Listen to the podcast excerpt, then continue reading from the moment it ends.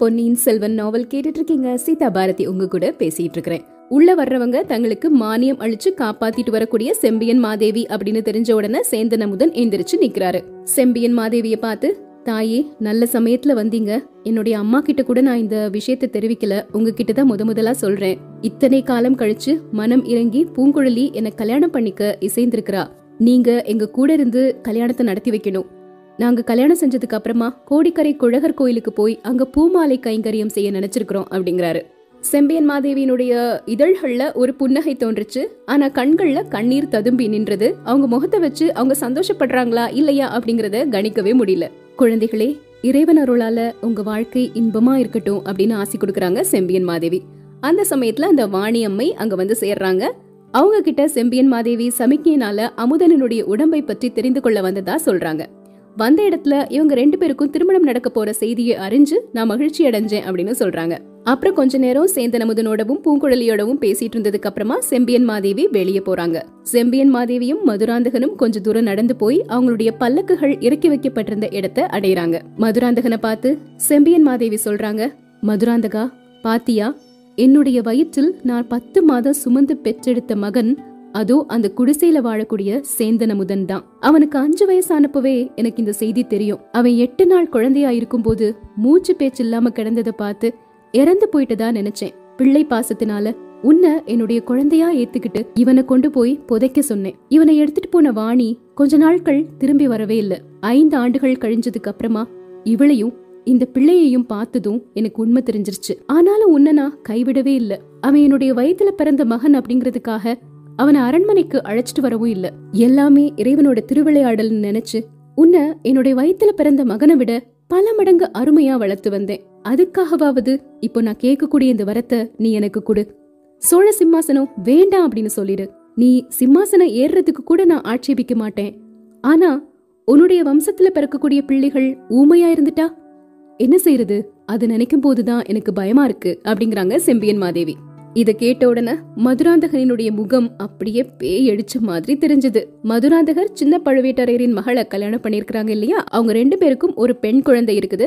அந்த பெண் குழந்தைக்கு ரெண்டு வயசாகியும் இன்னும் பேச தொடங்கவே இல்ல அப்படிங்கறது மதுராந்தகருடைய நினைவுக்கு வருது. பிரம்ம பிடிச்சு மரத்தோடு மரமா நின்ன மதுராந்தகனை பார்த்து அவனை வளர்த்த அன்னையாகிய மாதரசி செம்பியன் மாதேவி குழந்தாய் ஏன் இப்படியே நின்னுட்ட?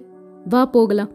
அரண்மனைக்கு போய் நல்லா யோசிச்சு நாளைக்கு பதில் சொல்லு அப்படிங்கிறாங்க. மதுராந்தகன் தட்டு தடுமாறி தாயே யோசிக்கிறதுக்கு இனி என்ன இருக்கு? எதுவுமே இல்ல. நீங்க போங்க. என்னுடைய இடத்துல அரண்மனையில வளர்ந்திருக்க வேண்டிய உங்க குமாரன் கிட்ட நான் கொஞ்ச நேரம் பேசிட்டு வரேன் அப்படிங்கிறாரு. செம்பியன் மாதேவி சரி அப்படின்னு சொல்லி அவங்க வந்த பல்லக்கை நோக்கி நகர்ந்து போறாங்க. செம்பியன் மாதேவி அந்த பல்லக்குல ஏறி அரண்மனையை நோக்கி போயிட்டாங்க. மதுராந்தகருக்கு குழப்பமா இருக்குது. பல்லக்குல ஏறி அரண்மனை நோக்கி போலாமா? இல்லனா சேந்தனமுதன் இருக்கக்கூடிய குடிசைக்கு போய் அவனை சந்திக்கலாமா? அப்படின்னு யோசிக்கிறாரு. அப்புறம் அவரை சுமந்து வந்த அந்த பல்லக்குக்கு பக்கத்துல போய் பல்லக்கு தூக்கக்கூடியவங்க கிட்டயும் காவலர்கள் கிட்டயும் ஏதோ சொல்றாரு. பல்லக்குக்குள்ள இருந்து ஏதோ ஒரு பொருளையும் எடுத்துக்கிறாரு. அதை எடுத்துட்டு அந்த குடிசையை நோக்கி மதுராந்தகன் நடந்து வராரு. வரும்பொழுது எந்த இடத்துல நின்னு மதுராந்தகனும் செம்பியன் மாதேவியும் பேசிட்டு இருந்தாங்களோ அங்க ஒரு மரம் இருந்துச்சு. அந்த மரத்துக்கு பின்னாடி இருந்து ஒரு ஆள் வெளிப்படுறத மதுராந்தகர் கவனிக்கிறாரு. அவர் யாருன்னு பாத்தீங்கன்னா அந்த பாதாள சிறையில வந்தியத்தேவன் கூட தப்பிச்சு வந்தாரு இல்லையா? அந்த பைத்தியக்காரன்னு சொல்லப்படக்கூடிய கருத்திருமன் அவர்தான். அவன் பாக்குறதுக்கு இப்ப உண்மையான பைத்தியக்காரன் மாதிரியே இருக்கிறான். திடீர்னு மரத்துக்கு பின்னாடி இருந்தவன் வந்த உடனே மதுராந்தகர் பார்த்து பயந்து கையில வச்சிருந்த கூர்மையான அந்த வாழை எடுத்து குத்துறதுக்காக நெருங்கி வராரு. கருத்திருமன் கைய பிடிச்சு ஐயா நில்லுங்க. நான் உங்க விரோதி இல்ல அப்படிங்கிறாரு.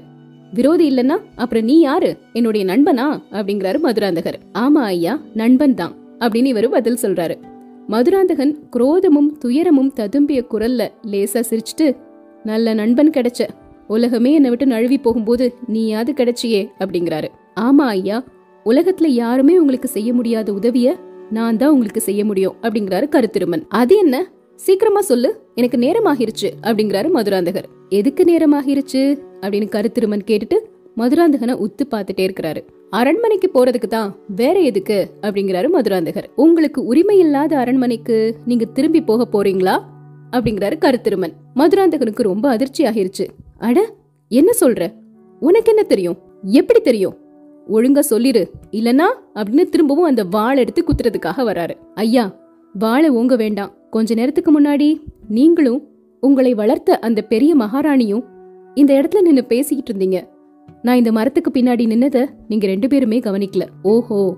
ஒட்டு கேட்டு ரகசியத்தை தெரிஞ்சுக்கிட்டியா? அந்த துணிச்சலோட தான் என்ன வழி நிறுத்தினியா? அப்படிங்கிறாரு மதுராந்தகர். இல்ல இல்ல. மகாராணி உங்ககிட்ட சொன்ன செய்தி எனக்கு முன்னாடியே தெரியும். அதை விட அதிகமாகவும் தெரியும். அந்த மாதரசி உங்களை வயித்துல சுமக்கல அப்படிங்கறதும் கண்டராதித்தர் உங்க தந்தை இல்ல அப்படிங்கறதும் உங்களுக்கு தெரியும். உங்க அன்னை யாரு அப்படிங்கறதையும் சொல்லியிருப்பாங்க. ஆனா உங்க தந்தை யாருன்னு சொன்னாங்களா?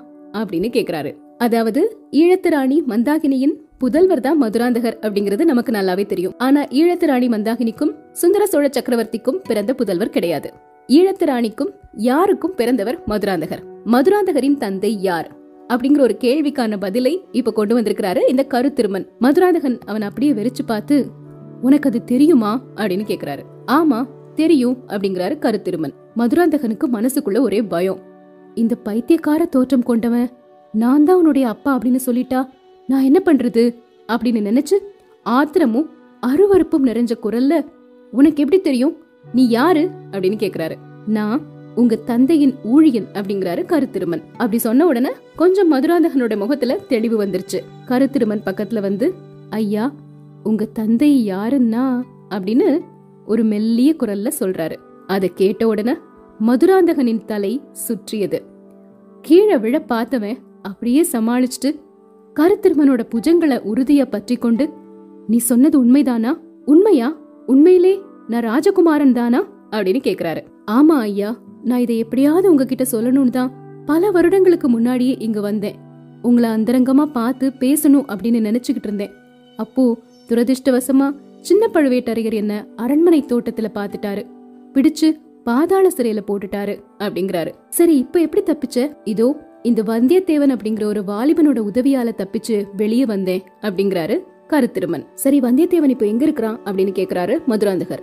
அதோ கொஞ்ச தூரத்துல தெரியுதே ஒரு வேலி அதோடைய மறைவுல தான் இருக்கிறான். சரி நீங்க ரெண்டு பேரும் எங்க போக போறீங்க? நீ எங்க போக போற? அப்படின்னு கேக்குறாரு மதுராந்தகர். நீங்க எங்க போக சொல்றீங்களோ அங்கேயே போறேன். ஐயா உங்க பிறப்பை பற்றிய உண்மையை தெரிஞ்சதுக்கு அப்புறமும் நீங்க தஞ்சை அரண்மனைக்கு போகணும்னு நினைக்கிறீங்களா? ஒன்னு மட்டும் ஞாபகம் வச்சுக்கோங்க. நீங்க சோழ குலத்து இளவரசர் இல்ல அப்படிங்கறது ஒரு சிலருக்கு தெரியும். முதன் மந்திரிக்கும் அவருடைய ஒற்றன் ஆழ்வார்க்கடியானுக்கும் தெரியும். என்னைக்காவது ஒரு நாள் அவங்க உண்மையை சொல்லிட்டாங்கன்னா அப்படிங்கிறாரு. மதுராந்தகர் அதை கேட்டுட்டு ஆமா தஞ்சை அரண்மனைக்கு போக எனக்கும் விருப்பமே இல்ல. எங்க போகலாம்? அப்படின்னு கேக்குறாரு. ஐயா கோடிக்கரைக்கு போகலாம். அங்கிருந்து அப்படியே இலங்கைக்கு போவோம். இலங்கை அரசர் சோழ குலத்தின் பகைவர். பாண்டிய குலத்துக்கு பரம்பரை சிநேகிதர். எனக்கு இலங்கை மன்னரை நல்லா தெரியும். பாண்டிய குலத்தின் மணி மகுடமும் ரத்தனஹாரமும் எங்க இருக்கு அப்படிங்கறதும் எனக்கு தெரியும். அந்த இடத்துக்கு போகுமா அப்படின்னு கேக்குறாரு. கொஞ்ச நேரம் யோசனை செஞ்சுட்டு மதுராந்தகரும் அதுக்கு சம்மதிக்கிறாரு. இப்போ வந்தியத்தேவன் மதுராந்தகர் கருத்திருமன் மூணு பேருமே ஈழ நாட்டம் நோக்கி போகலாம் அப்படின்னு முடிவு செய்யறாங்க அந்த வேலைக்கு பின்னாடி வந்தியத்தேவன் இருந்தாரு இல்லையா? அவரை வந்து அழைச்சிட்டு வரலாம் அப்படின்னு சொல்லிட்டு வராரு கருத்திருமன். ஆனா அந்த வேலைக்கு பின்னாடி வந்தியத்தேவன் இல்ல. இதெல்லாம் நடக்கிறதுக்கு முன்னாடி கருத்திருமனும் வந்தியத்தேவனும் அந்த நந்தவனத்துல சேந்தனமதனுடைய வீட்டுக்கு வந்தாங்க இல்லையா? அவங்க வர்ற வழியில அங்கிருந்த ஒரு குளத்துக்கு பக்கத்துல வாணியம்மை வந்துட்டு இருக்கிறத கவனிக்கிறாங்க. வாணியம்மை வந்தியத்தேவனை பார்த்த உடனே புன்னகைக்கிறாங்க. பின்னாடி தொடர்ந்து வந்த கருத்துருமனை பார்த்த உடனே ஒரு பேய் பிசாச பார்த்த மாதிரி பயந்து செயலற்று பிரமிச்சு போய் நிக்கிறாங்க. கருத்திருமன் வாணியம்மையோட சைகை பாஷையில ஏதோ பேச முயன்று அவங்க பயத்தை கொஞ்சம் போக்குறாரு. அவங்க ரெண்டு பேரும் அங்க பேசிட்டு இருந்த சமயத்துல வந்தியத்தேவன் நடந்து வந்து அந்த நந்தவனத்துல இருந்த குடிசைய அடைறாரு. அந்த குடிசைக்குள்ளதான் நம்ம பூங்குழலியும் சேந்தன் அமுதனும் பேசிக்கிட்டு இருந்தாங்க. அவங்க கல்யாண பேச்செல்லாம் பேசிட்டு இருந்தாங்க இல்லையா? அந்த சமயத்துல பலகணி வழியா வந்தியத்தேவன் பாக்குறாரு குடிசைக்குள்ள சேந்தனமுதன் உடல் நலிவுற்று படுத்திருக்கிறாரு. இவங்க ரெண்டு பேரும் பேசிட்டு இருக்கும்போது உள்ள போகலாமா வேண்டாமா அப்படின்னு வந்தியத்தேவன் யோசிச்சுட்டு இருக்கும் போதுதான் செம்பியன் மாதேவியும் மதுராந்தகரும் அந்த குடிசைக்குள்ள போறாங்க. அவங்க அந்த குடிசையில இருந்து வெளியே போனதுக்கு அப்புறமா வந்தியத்தேவன் அங்க ஒரு ஓரமா நின்னு குடிசையவே பார்த்துட்டு இருக்கிறாரு. அப்போதான் அவருக்கு ஒரு விசித்திரமான காட்சி கண்ணுக்கு தென்படுது. குடிசைக்கு பக்கத்துல ஒரு மனித உருவம் கையில ஒரு குட்டையான ஈட்டியோட பயங்கரமா நிக்கிறத பாக்குறாரு. அந்த ஈட்டிய அந்த உருவம் குடிசைக்குள்ள எரியவும் இல்ல அதே நேரத்துல அங்க இருந்து விலகி போகவும் இல்ல. எரியறதுக்கான சரியான சந்தர்ப்பத்தை பார்த்துட்டு அங்கேயே நின்னுட்டு இருக்கிற மாதிரி தெரியுது. இப்போ அவர் நின்ன இடத்துல இருந்து பக்கத்துல இருந்த ரெண்டு குதிரைகளும் கிளம்பி போற மாதிரி சத்தமும் கேக்குது. குதிரைகள் போனா போகட்டும் அப்படின்னு நினைச்சு கையில ஈட்டியோட நின்ன அந்த உருவத்தை நோக்கி மெல்ல நகர்ந்து போயிட்டே இருக்கிறாரு வந்தியத்தேவன். திடீர்னு குடிசைக்குள்ள இருந்து ஒரு பயங்கரமான குரல் பயம் நிறைஞ்ச ஒரு பெண் அலர்ற மாதிரி குரல் கேட்டது. வந்தியத்தேவன் குடிசைக்குள்ள ஒரே பாய்ச்சலா பாய்ந்து போறாரு. ஈட்டிய எரியறதுக்காக இருந்த அந்த மர்ம நபர் வந்தியத்தேவன் ஓடி வரக்கூடிய சத்தம் கேட்டு திரும்பி பாக்குறாரு திரும்பிய வேகத்துல அவன் மீது அப்படியே ஈட்டிய எரிஞ்சிட்டாரு.